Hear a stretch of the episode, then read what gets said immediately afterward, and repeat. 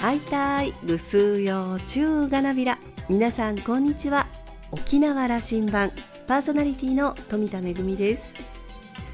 先日国の文化審議会は重要無形文化財組踊りそして琉球舞踊の保持者を追加認定するよう答申をしました、えー、組踊りも琉球舞踊もどちらも大切な沖縄の伝統芸能です。新たな保持者として認定された方々の中にはですねいつも一緒に舞台作りをしている仲間もいて、えー、みんなで本当に喜んでいるところです。とっても嬉しいです、えー、新たに認定された保持者の皆さんおめでとうございます。ますますのご活躍をお祈りいたします。さあ沖縄羅針盤今日も5時までお届けいたします。どうぞお付き合いください。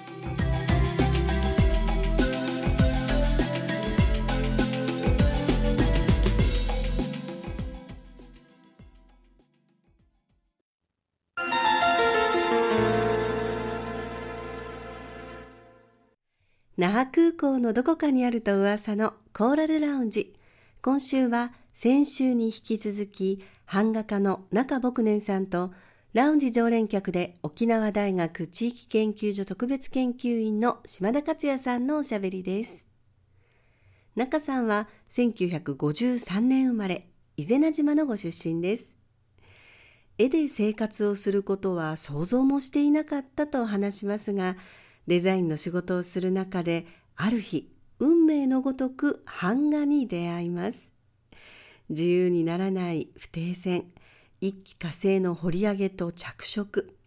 書きたらじを標榜する作品は膨大な点数に及びます。流歌三振絵本作詞など創作に関する幅の広さと自由奔放さは自然への限りない上司を根っこにしています。世界規模のプロジェクトのポスターや記念切手の原画制作、映画やテレビへの出演などその活動は多彩です。後編の今回は、牧年さんの戦争についての思いから始まります。それではどうぞ。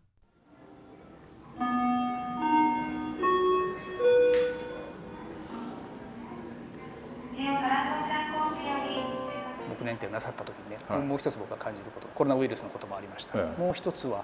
ぱりヨーロッパで起きてる戦争のことですよ。うん、これわたうちなんちゅうからしたら77年前はああいう状況だったわけですよねこの島も。これはその想像力が我々働かさんといかんわけで、うん、命という言葉が僕ねさんのテーマから出てきた時にねあれをどう見てるかあれだけメディアで我々嫌というほどあの状況を見せられるかと。と僕ねさんの作品とはやっぱり影響されてるだろうしどんな印象で今年起きてる戦争のことを受け止めておられます？昔おじおばあたちが言った自分の親たちが言ったその悲惨な状況をこのおじとかおばあとか親から聞いたことで自分がさも体験したみたいに戦争に対する憎悪というか戦争におけるこの悲惨なことがたくさん聞かされる。聞かされる中ですごいいけないことなんだというようなことをなんかさも自分が経験したみたいにその感じて戦争するものではないって日常仕事する時でも絵描く時もそうですけどなぜ人が戦争するかなぜ人は分からなぜそういうふうにしてこの戦うんだろうとかいうようなことをずっと思うわけですけどそういうふうに思ってその唯一沖縄はその日本の中でもね地上戦が行われたっててそれ20万人世の人々がここで亡くなって。もうとにかくああいう人を殺す戦車も機関銃もましてやら爆弾ってあれ人間殺すためそれをこのあの悲惨なことをその戦争を憎む精神性というのは自分の中でいつの間にか醸成されて唯一のその地上戦であると沖縄の人たちというのは戦争に対する考え方というのは全国の人とちょっと違うというのは僕のその親族も、えー、と何名かな、えー、10名近く亡くなってるわけですよ、ね、私もそうですし、みんなそそうですよね。そういうことを思うと茶の間でこんな人今戦争を見ててあの悲惨なことが向こうで起こってる、僕はその時なんかすごい、絵を描く存在であるしいろいろなんかさまざまなことを思っていろんなこと言ってきたのに何にもできない感覚無力感、けどこれやっちゃかんよね。そうね。冷静にな見ている自分がこれおかしいんじゃないかと思ってしまう時がありますよね、いやこの状況が、ね、自分がおかしい、何をしてるんだお前というふうに思っちゃう。だけどこう世界レベルのことですよね、もう本当にその政治経済これがみんなその重層的にこう絡んでこういうことになってる。これが今展開どうしていくんだろうと思ったら本当に先のことがわからないこの怖さというのがあるわけだけど本当僕は何すればいいんだろうなっていうふうに。一人一人がそういう思いに至るというのは僕は一つ大事なことだと思っていて、そういう矛盾をこう受け止めるということから一歩だと思ってる、単にこうよそのことのように見ちゃいけないということだと思ってるんですけども僕ねさんはそれは作品の中に、まあ、今回の「玉」にもどこかしら入ってるんだろうと僕は想像していますよ。いや実は僕は常にそれを、あの絵の中でやってると思うんですよでも僕は絵でもって一つの祈りをしてるというふうに、うん、あのちょっとね、うん、湯がちらはじかさ足が。あのそう思ってるんです、その話をする時にはちょっとあのはじかさしながらでもはじかさしながらも言ってもらう、やっぱ僕らさんの作品からはね、うん、祈りね、うん、命であると。か光であるとか風であるとか水。そしてあの祈りの先にある神。ここは我々に想像させてくれるわけですけど、うん、お気持ちの中にもあるんでしょうね。本当ねそういうことなんですよね。あのすごいその偉大なあの生命の元の存在というか命の元の存在。それはうんまあいわゆるなんていうか僕らが宗教というスタイルをこうができてそれを今学んでいろんなスタイルの宗教があるというふうなことを思ってるわけだけど、その全ての宗教が元として持ってる命の根源というかだから、うん、我々はこう叩いて言葉ではもう神というしかないんだけど世界がじゃあどういうふうにできたのってなってくるとこれを想像した元があるんじゃないか。それはだから人間という姿では当然ない。で宇宙がそうだよっていうような言い方は大雑把に言うことはできるけどその元は何？かもっと突き詰めて考えていくと結局人間からその計り知れない大きな存在なんですよね。でそれを理解する手立てとして共有して共有しようという手立てが一つの宗教のスタイルだったともしあるいはそれをずっと試作してそのことを考えていくのは哲学だという。で絵はそのことを感覚的になんか自分のうちで理解していることを共有しようという一つのあがきというのか。あがきやうん、だからそれでそれが伝わってるかどうかはよく分からんけど僕はそう感じてるっていうな。なるほど。だから今島さんがおっしゃったようなことをねそれを感じるんだといったものは、うん、あの僕年さんのあがきを見てるというそうそうそれをだから書いても書いても書きたらじで書いてるっていうのはそれが一つだけで言える言えた言えるとしたらもうこの一つの絵だけで済むわけだけどいくら書いてもなんかこれで満足に言えた気がしない、うん、もっともっと言わなきゃだから生きてる限り言い続けなきゃいけないような。テレビの戦争の中継を見てて無力感感じながらでもなんかやるべきことは何なのかってそう同時にそんなことを思って。で F でじゃなくて、うん、僕ねさんの場合は、まあ、彫刻刀ね彫刻刀に向かってガサガサおるわけですけど、いるわけですな。ええ、まあうん。あんなことが起こってるんですよね。現実に。今日も起きてるはずですよ、うん、そして終わった後の、うん、まあ終わりますよいつかは。いつか終わるけども全て荒廃してしまった土地国が残って内縄がかつてそうであったようにそれ想像するとね何ができるのかなと。いうことを思いますな。いや戦争してはいけないんですよ。人が人を殺すというあの野生の生き物たちのいわゆる野生の起きととか言ったり我々がよく表現するけど彼らは殺戮っていうのをやらないんですよね。それからその同じ主導し、えー、力を確認するための戦いはするけどその最後の最後になったら相手がその負けたということでその仕草をすると同時に抑制するスイッチが出て殺し合うまではいかない。あんなその集団でものすごい殺戮するのは人間と一緒だけなんですよ、うん、だから今動物から学ばなきゃならんこといっぱいあるんですよ。他の生き物からずっと学び続けてきたつもりであるわけだけど人間は相変わらず人間を殺す道具をそれを作ってるのは、うん、どういうことだろうと、うん、殺し合いして何になるの、はい、あの、えー、考え続けることがしか今できませんけども、うん、一言ではないというふうに思える思うということしか私は今自分には言えないんですけどね。ね知南中自身の内なるものとしては何を持つべきなんだ？これから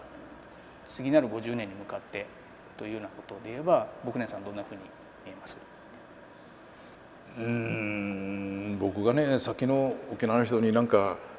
あれやこれやりとやったものではないけど僕らが必死に生きてきたのは、うん、人をとにかくあの大事にする、うん、人を無視しない、え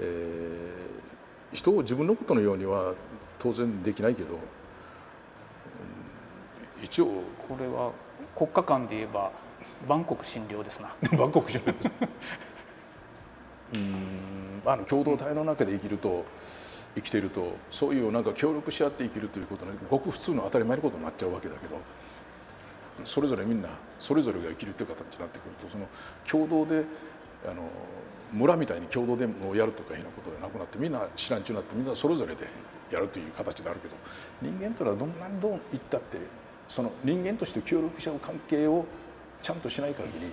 精神的にも肉体的にもうまくいかないんですよ。時代がどうへたってで先々の世代に言えるのもやっぱり人の中で生きてるんだから社会の中で生きてるんだからその人を自分のように大切にできるかどうかという目標というかその努力というのはやっぱり変わらんだろうし。一人で生きていける人間というのはいないそうですからね、うん、いないですね。社会というものを大事にしていくんだということをよりあの沖縄社会は意識すべきだと他者が存在して始まってあることなんだけどついついやっぱりその自分だけ良ければいいというふうに思ってしまうんです。これは共同体が崩壊するといわゆる共同幻想みたいなのもなんかどんどん変化していきますから、うん、僕年さんが知っているあの昭和の時代の村というのはまさに共同体だった村を目撃なさってたわけでしょう、ええ、まあ、だからあの村が全て良かったということじゃないんです。あの村の中でもやっぱりその仲違いしてるし喧嘩してるし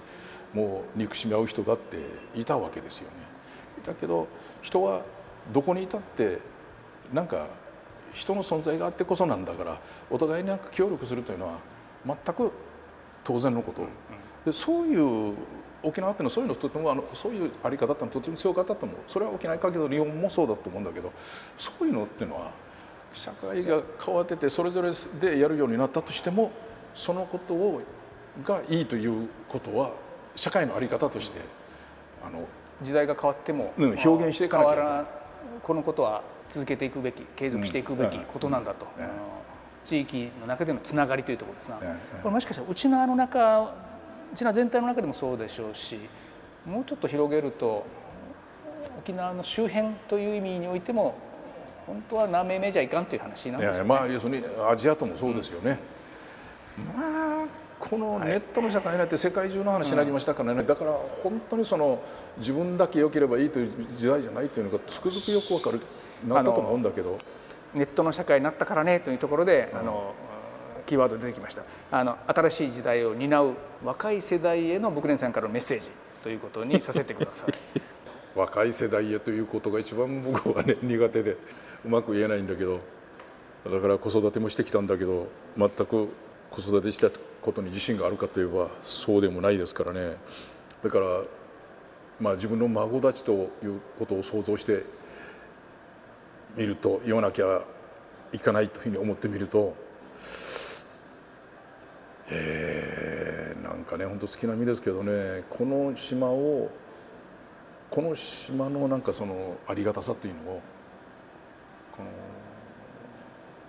自分のその生活の延長の中で常にそれを確認してほしい、まあ、これはあの知性的な意味でもこんなところっていうのは世界でこう一箇所しかここしかないわけ。でこの中で住んでんだけどこの中で住んでる人も霊界40度の極寒のところに住んでる人も人間の心の中のこの心根っていうかねそれはみんなあの共通してることで、えー、友達を大事にしよう、仲間を大事にしよう親を大事にしようで自分を大事にしようという、うん、それだと思うんですよね。だから、うん、基本に？まあねなんかこう本当にこれ言われると俺言うことがなくてさいつもなんかあの口ごもってしまうんだけど肉親に対する情愛というかそういうのもみんなあの親がいて子がいてみんなそういうふうに思ってるもんです。これとっても重要なことなんだけどこのために社会があって経済があって国があって外交があって政治があるということなんだけどなんかみんな、えー、自分の徳の奪い合いというか他者に利を取られたくないとかね戦争もしてしまうわけ大元のところをちゃんと見ていこうというところですね。生きることの生きることのとても、うん、基本的な大事なところをこの地で、えー、これをとても大事に見ていくようにしてほしい。それが他者も同じであるということを理解したら人はそこで話し合いという外交が出てくるじゃないですか。わかりました。今の話が作品の中ではご自身のあがきとして表現されてるとまあそうしようと思ってね。こういうふうな やってるつもりであるけど。あの今日はありがとうございました。ありがとうございました。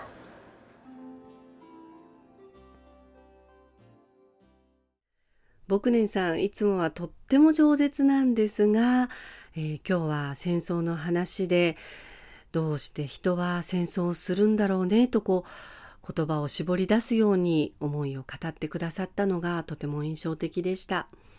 え友達を大事にする気持ち、仲間や親や自分を大切にしようという気持ち、こういった気持ちっていうのは、えー、どの国でも文化が違っていても同じ気持ちがありますよね。でも他者に利を取られたくないと奪い合いが始まりやがてそれが戦争に発展していくというのは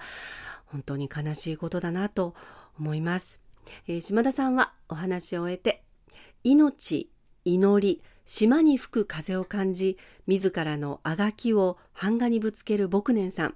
コロナ禍とウクライナ戦争を経験した今だからこそ感じるものがあります。牧年展玉命の印がまた見たくなったと話していました。牧年展ボリューム32玉命の印は牧年美術館で9月25日までの開催です。今週のコーラルラウンジは版画家の中牧年さんとラウンジ常連客で沖縄大学地域研究所特別研究員の島田克也さんのおしゃべりでした。来週のコーラルラウンジは与那原町町長の照屋勉さんをゲストにお迎えする予定です。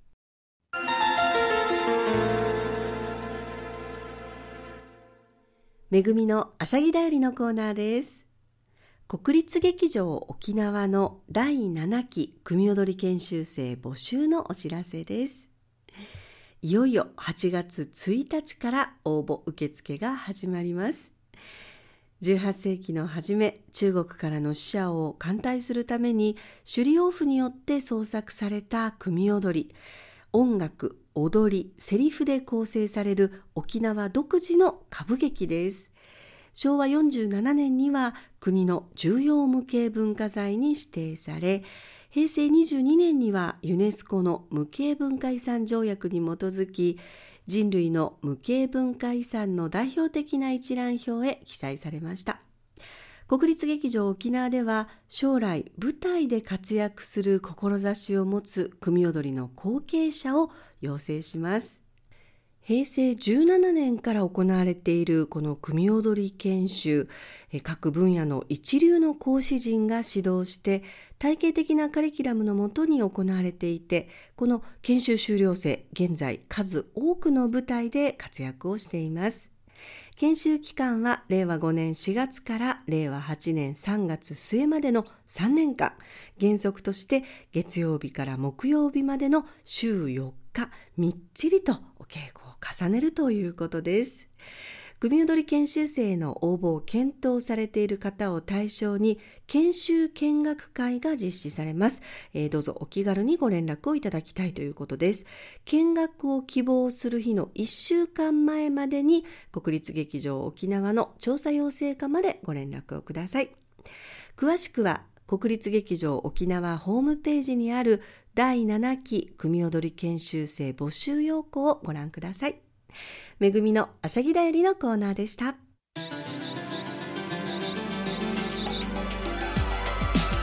ラジオ沖縄ではラジコでの配信を行っています。スマートフォンやパソコンでのリアルタイム聴取のほか、1週間の振り返り聴取も可能です。さらに沖縄羅針盤の過去の放送音源はポッドキャストでも配信しています。こちらはラジオ沖縄のホームページからアクセスしていつでもお楽しみいただけます。また沖縄羅針盤のホームページでは番組情報の発信のほか私富田恵とコーラルラウンジ常連客の島田克也さんのフェイスブックへもリンクしていますのでお時間のある時にぜひこちらもご覧になってください。沖縄羅針盤今週も最後までお付き合いいただきまして一平二平デービルそろそろお別れのお時間です。パーソナリティは富田恵でした。それではまた来週。